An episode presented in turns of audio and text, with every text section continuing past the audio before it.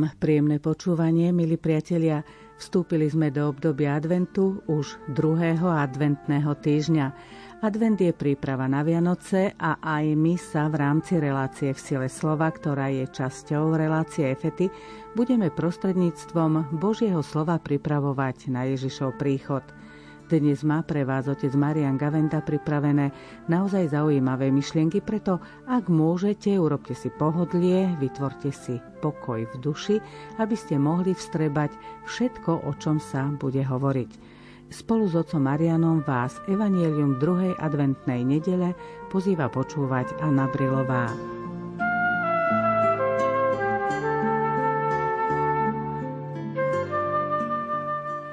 Čítanie zo svätého Evanielia podľa Matúša. V tých dňoch vystúpil Ján Krstiteľ a hlásal v judejskej púšti. Robte pokánie, lebo sa priblížilo nebeské kráľovstvo.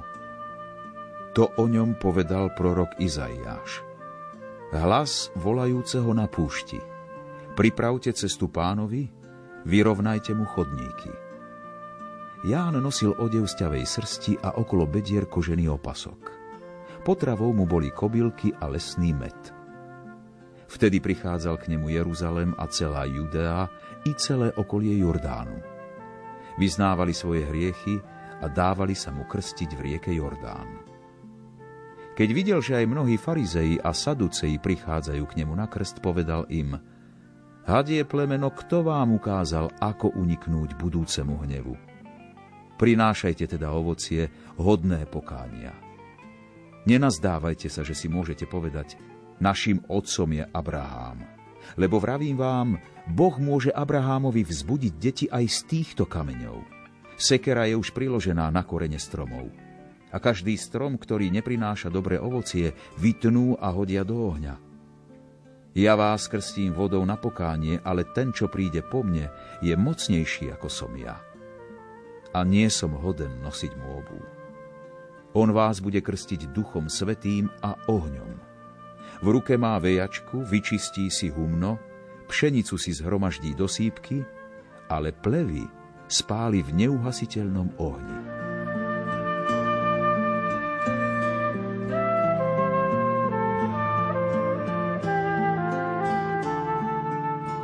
Otec Marian, vypočuli sme si Evangelium na druhú adventnú nedeľu. Človek by čakal niečo, čo už signalizuje príchod Vianoc.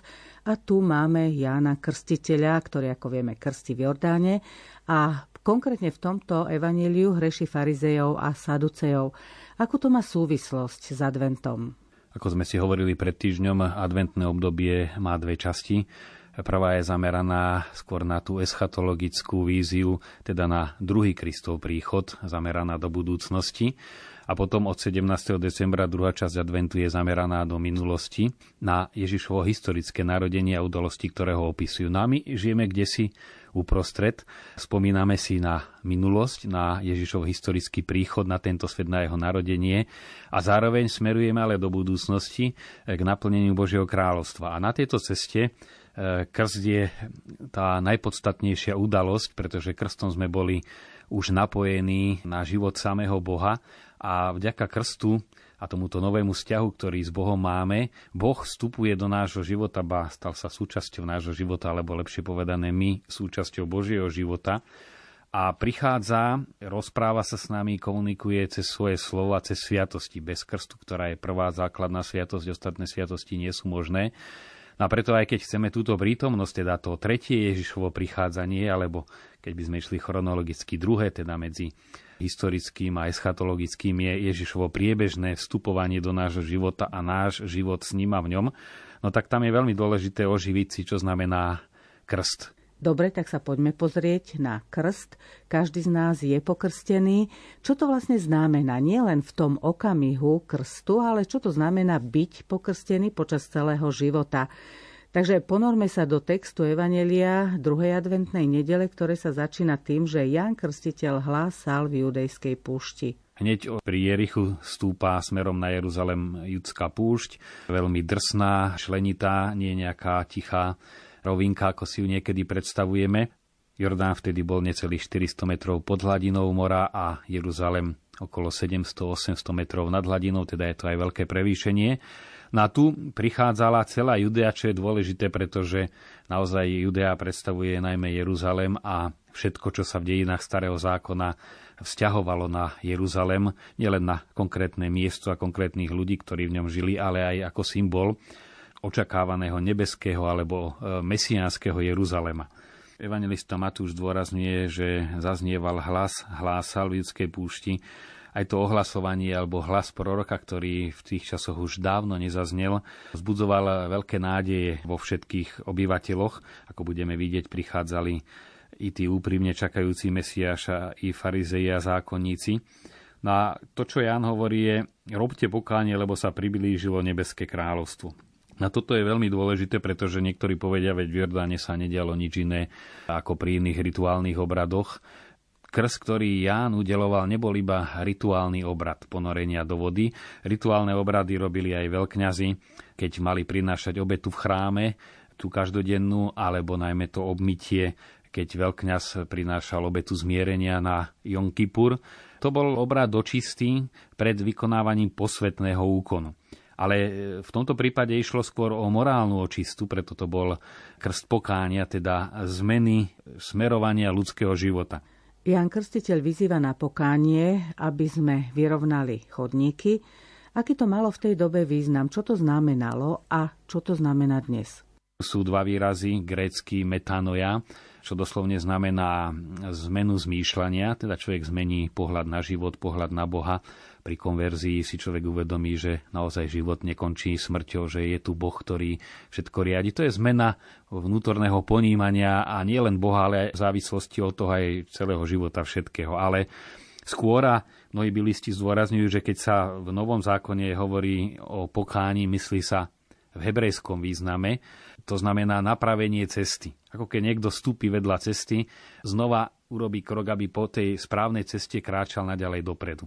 V tomto zmysle Jan vyzýva k pokániu, že upriamte vaše kroky správnym smerom, lebo priblížilo sa nebeské kráľovstvo. Nebeským kráľovstvom sa myslí pánov deň.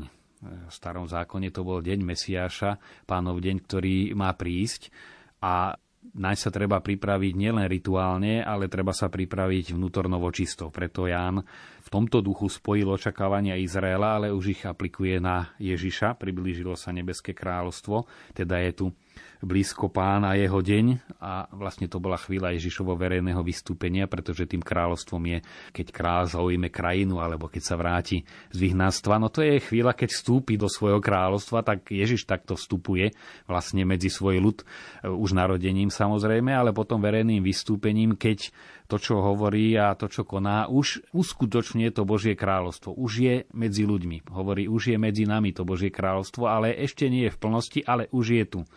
No a ja chce bezprostredne pripraviť e, svojich poslucháčov, tých, ktorí za ním prichádzali, na to, že za chvíľu vystúpi Ježiš a on je tým, na ktorého čakali celé stáročia. Jan to vidí veľmi jasne. To vyrovnanie chodníkov, ako v inom kontexte sme počuli, nech každý kopec sa zníži, každá priehlbina nech sa vyvýši, čiže nájdenie tej rovnováhy vo všetkom, v činnosti, v modlitbe a tak ďalej. Evangelista Matúš vkladá do úst Jana Krstiteľa slova proroka Izaiáša a to, keď hovorí hlas volajúceho na pušti, pripravte cestu pánovi a vyrovnajte mu chodníky. Ten citát hlas volajúceho na púšti, pripravte cestu pánovi, to bola mesiánska predpoveď. A potom je tam ďalší náznak. Jan nosil odev z ťavej srsti a okolo bedier mal kožený opasok. Je zase náznak, že jeho vzorom bol Eliáš a chodil takisto oblečený, ako opisuje Biblia e, oblečenie proroka Eliáša. Znova to malo veľký význam, pretože Eliáš mal vystúpiť prvne, než príde Mesiáš. Vieme, že potom neskôršie to aj povedia pánu Ježišovi, keď sa ho pýtajú, si Eliáš alebo jeden z prorokov a Ježiš hovorí, Eliáš už prišiel a nespoznali ho, ale urobili s ním, čo chceli. No vieme, už bolo vtedy známe, že Jana Herodes dal najskôr uväzniť a potom popraviť. Čiže aj sám Ježiš jasne povedal, tie predpovede, ktoré hovorili o druhom Eliášovom príchode, ktorý má predchádzať príchod Mesiaša, sa naplnil v Jánovi Krstiteľovi. Čiže nielen v tom, že sa Ján obliekol podobne ako Eliáš a už by boli naplnené dejiny, to by bolo veľmi lacné, to ako keď sa deti hrajú na kráľov, ale skutočne táto vonkajšia podoba chcela len ľuďom pripomenúť, že už sa to deje, pretože on mal predovšetkým to poslanie proroka Eliáša, ktoré dostal ešte v lone matky, keď sa stretla jeho matka Alžbeta s pánom Máriou. Aby sme to možno dostali na pravú mieru, aby z tohto kontextu nevyznelo, že snáď išlo o nejakú reinkarnáciu, keďže hovoríte, že Jan Krstiteľ a Eliáš, takže aby sme to trošku vysvetlili, v čom bol Jan Krstiteľ Eliášom. No je to pravda, že e, tie idei reinkarnácie sa ako si veľmi rýchlo a až na podiv zakoreňuje medzi veriacimi. Treba to veľmi jasne rozlišovať. Tak ako poslanie kráľa má jeden kráľ a keď očakáva nejaká krajina, že znova sa navráti čas kráľovstva, niektorí čakajú návrat rakúsko monarchie a vyzdvihujú Habsburgovcov, to neznamená, že sa vráti nejaký Habsburgovec z minulých storočí prevtelený do terajšieho, ale tí, čo čakajú, tak čakajú, že niektorý z terajších zase by mal podobný vplyv, sú tieto idei. No a to je podobné, ale veľmi jasne odlíšené aj v tom starozákonnom očakávaní. Tam je v Eliášovom duchu. A keď aj čakali Židia ozaj Eliášov návrat, tak nie, že sa reinkarnuje do iného človeka. Oni čakali, že Eliáš, e, ten, ktorý bol zatý do neba, zase príde, ale ten istý, nie nejaký nový reinkarnovaný. Ale tu je práve ten posú, že nie Eliáš ako bytosť, ako osoba, ale Eliášov duch a Eliášovo poslanie. To, čo som už povedal. Ďalší kráľ alebo ďalší prezident, ale ktorý nadviaže na tú úlohu, ktorú robil predchodca. Ďalej sme počuli, že ľudia prichádzajú, dávajú sa krstiť a taktiež vyznávajú, teda vtedy vyznávali svoje hriechy. Dalo by sa povedať ako terajšia spoveď. To bol krst aj morálnej očisty, pretože pre príchod Mesiaša sa je potrebné očistiť najmä znútra. Jan Krstiteľ pripravoval Mesiašov príchod nie nejakým budovaním vonkajšieho kráľovstva. Vidíme, že už od Jana to začína príprava vnútorná očista, pokánie a nie to, čo očakávali Židia, že Mesiaš príde z mocou a teda tá vonkajšia premena. Ako sme počuli, Jan Krstiteľ si nedával servitku na ústa a čo tu naozaj zaznieva dosť drsne, to je reč Jána na adresu farizejov a saducejov, nazýva ich hadím plemenom a kričí na nich, kto vám ukázal, ako uniknúť budúcemu hnevu. Treba si uvedomiť, že práve komunita, ktorej Matúš píše svoje evanelium, žila už po zničení Jeruzalemského chrámu pod stálymi útokmi práve farizejov, a preto aj jasne vykresluje ich negatívny postoj v Ježišovom živote. Ale tu zároveň vidíme, že práve tí, ktorí vnímali čitatelia Matúšovho Evanelia, tí bezprostrední, ktorým písal, i keď samozrejme to evanelium platí pre všetkých, ktorých vnímali ako veľmi negatívnych, vidíme, že Ján Krstiteľ ponúka spásu aj pre nich, ale varuje ich pred tromi rizikami, ktoré napokon sa ukázali aj v priebehu celého Ježišovho života ako veľmi nebezpečné. Jednak eh, hovorí, že nestačí len si myslieť, že tým, že patríme do eh, Abrahámovho rodu, že sme potomstvom Abraháma a ďalších, už samo o sebe sme tí vyvolení, pre ktorých príde Mesiáš. To záleží nie, ku komu patríme, ale aké ovocie prinášame. Preto Ján vyzýva, pomenuje ich jasne, hadie plemeno, ale hovorí, prinášajte ovocie hodné pokánie. Čiže vyzýva na pokánie aj farizejov a saducejov, takisto ako pán Ježiš prijímal návštevy aj u farizejov, zákonníkov, saducejov a, im tiež sa snažil priblížiť Božie kráľovstvo. No potom ďalšie riziko, ktoré poukazuje, že nestačí len rituálna očista, že prídete sa dať tu na pokrstiť, ale je potrebná aj vnútorná zmena. A tretia podmienka, ktorú Jan vyslovuje, e, odvolaním sa na to, že už je e, sekera priložená ku koreňom stromov, že ten čas, ktorý je pre nich e, čas na pokánie je krátky. Že teraz majú šancu, je potrebné, aby ju využili a nepremárnili. Jan Krstiteľ ešte zdôrazňuje, že on krstí len vodou, ale príde niekto, kto bude krstiť Duchom Svetým a ohňom. Naozaj zmena človeka k lepšiemu je možná len vtedy, keď ho ten, ktorý je dobro samotné, teda Boh sám naplní. A to je ten duch svetý, ktorý sa pripodobňuje k ohňu, k dýchu, teda oheň, ktorý má tú silu šíriť sa, rozhorieť sa, ale zároveň oheň, ktorý očistuje. To skutočné pokánie, tú vnútornú premenu môže spôsobiť len Duch Svetý. Napokon aj keď Ján kázal a keď ľudia prichádzali, už to bolo dielo Ducha Svetého, samozrejme, aby sme si to nejak príliš časovo neoddelili, že najskôr iba Ján hovoril ľudskými slovami, veď bol naplnený Duchom Svetým ešte v lone matky, takže to bolo celé dielo Ducha Svetého, ale ten, ktorý má prísť, bude krstiť Duchom Svetým a ohňom. A práve tento krst ohňom, ktorý sa naplní na kríži, má byť pokrstený, Ježiš hovorí, a čakám, kým sa to nestane, a ohňom pokrstený, tak roztriedí ľudí definitívne. Tí, ktorí príjmú, to bude to e, zrno, ktorý príjmu jeho slovo. Pán Ježiš to neskoršie povie veľmi jasne v podobenstve o rozsievačovi.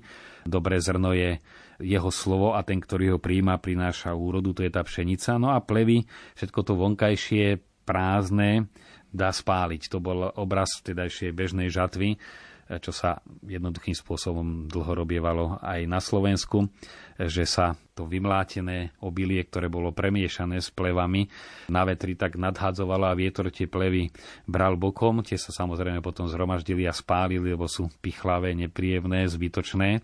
Nedajú sa použiť ani ako krmivo.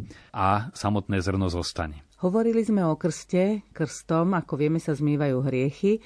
Prečo sa potom dal pokrstiť aj pán Ježiš? On nebol hriešný, on vieme, že bol bez hriechu.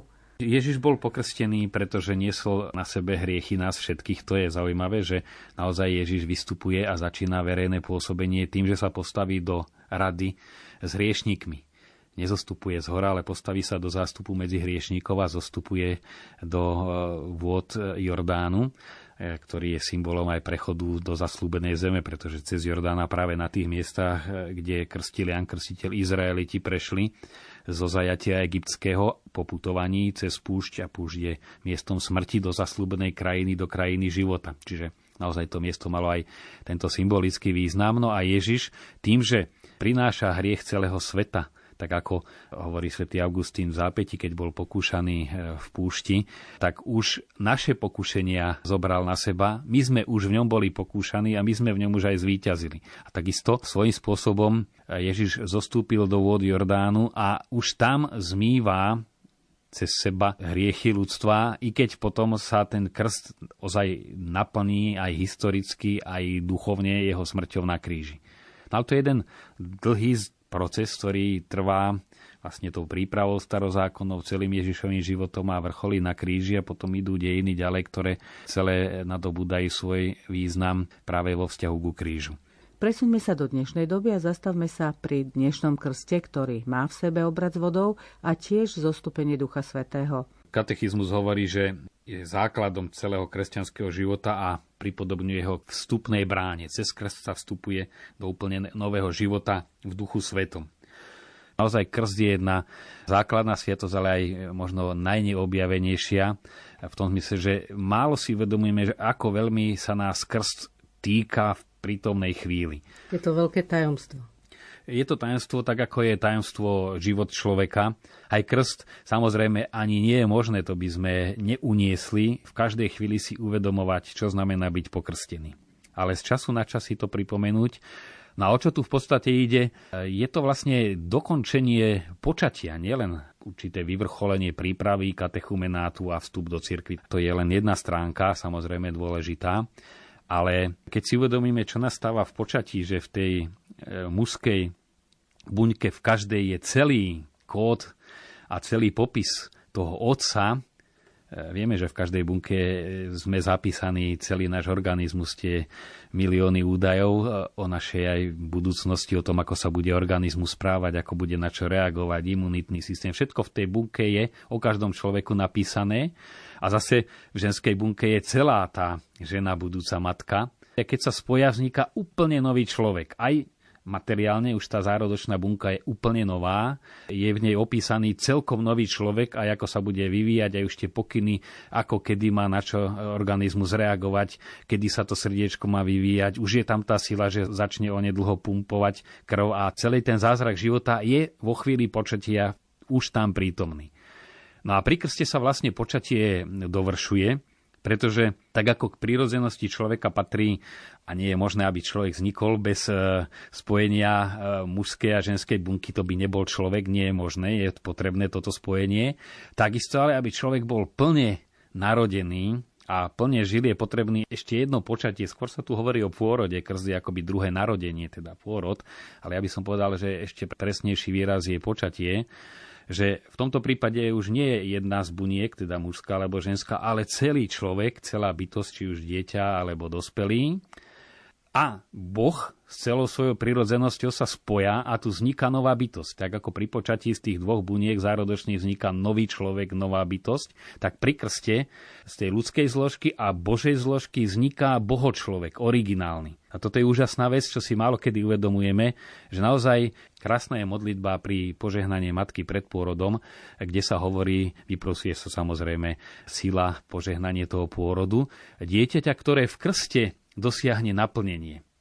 Čiže ono to narodenie sa dokončí v skutočnosti až v krste. My žijeme medzi e, biologickým narodením a krstom fakticky v inkubátore, čo je veľmi obmedzený život. Ale až krstom sa neocitneme už len na tom prirodzenom svetle života biologického a psychologického, ľudského, ale v plnosti človek môže dýchať a žiť a prejavovať sa až po krste. Keď jeho prirodzenosť, ktorá nutne predpokladá prirodzenosť Božiu, sa spojí a stáva sa boho človekom.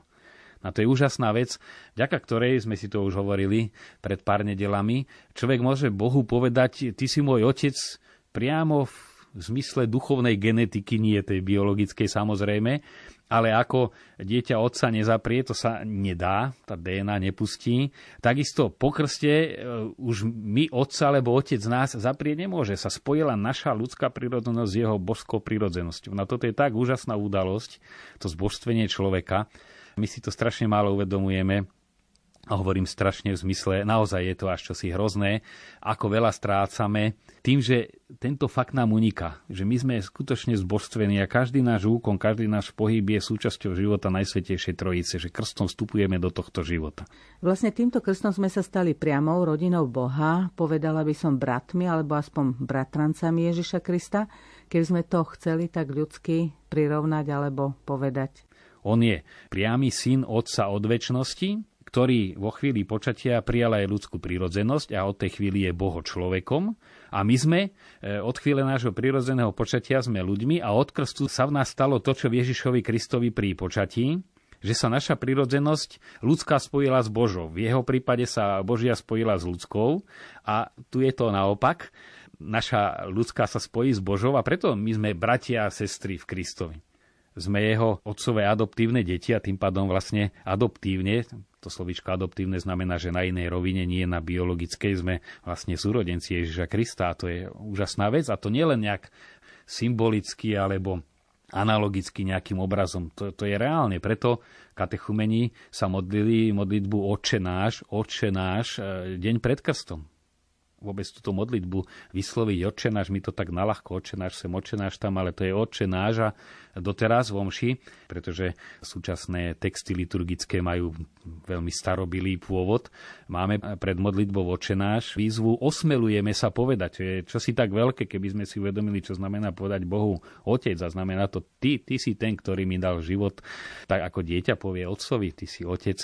Tak by nám zimom riavky naskočili a preto ho pozbudzuje, nemáme strach, osmelujeme sa povedať Duchom Svetým povzbudený, teda tým, že on to z nás volá Abba Oče. Človek by to ani nemohol povedať slovo Boh, v starom zákone to bolo nemysliteľné.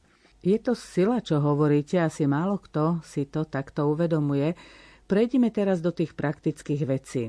Ako ste povedali, krst je neskutočne vážna vec, pretože krstom sa stávame, až sa mi to ťažko hovorí, boho človekom alebo človeko bohom. Prečo niektorí kňazi nechcú pokrstiť deti, niektorých zasa krstia? Ako tomu máme rozumieť? Samozrejme, jedna stránka mince je náuka aj cirkvi a postoj cirkvi a katechizmu, že krst je tak základná sviatosť, že človek má naň právo a Ježiš Kristus prišiel a túži spasiť všetkých ľudí a preto ten krst musí byť umožnený a preto aj cirkev dovoluje v prípade ohrozenia života dokonca, že môže krstiť aj neveriaci, ak v tej chvíli má úmysel konať, čo robí cirkev a vysloví formulu krstu a naleje vodu na čelo dieťaťa, alebo teda toho, koho krstí. Čiže tá ústretovosť z jednej strany je tu obrovská. Čo je druhá stránka mince, že krst to nie je mágia a prináša toľko ovocia, v akej miere človek s krstom spolupracuje. A preto církev len tak ľahkomyselne nekrstí, hoci Boh chce, aby všetci boli pokrstení, ale zároveň, aby ten krst mohol prinášať ovocie, je potrebná príprava. A to je celá dilema, nie že by církev mala dva postoje. Církev len chce vytvoriť podmienky, aby tá milosť krstu sa mohla rozvíjať A preto je tam potrebné, keď ide o deti, aby rodičia žili náboženským životom a postupne to dieťa ako začína vnímať, prirodzene vplávalo do toho života viery a to semienko krstu, aby mohlo prinášať úrodu. Sú tu v hre dve veci. Je pravdou, že nerastá sviatosť, aj keď sú len minimálne podmienky pôsoby zvnútra, a treba je nechať priestor. To je jeden pohľad. Druhý je ale naozaj je potrebné, zvlášť v dnešnej dobe, keď sa ten život kresťanský vytráca aj ako poznanie viery, aj žitie viery, klásť dôraz na tú prípravu.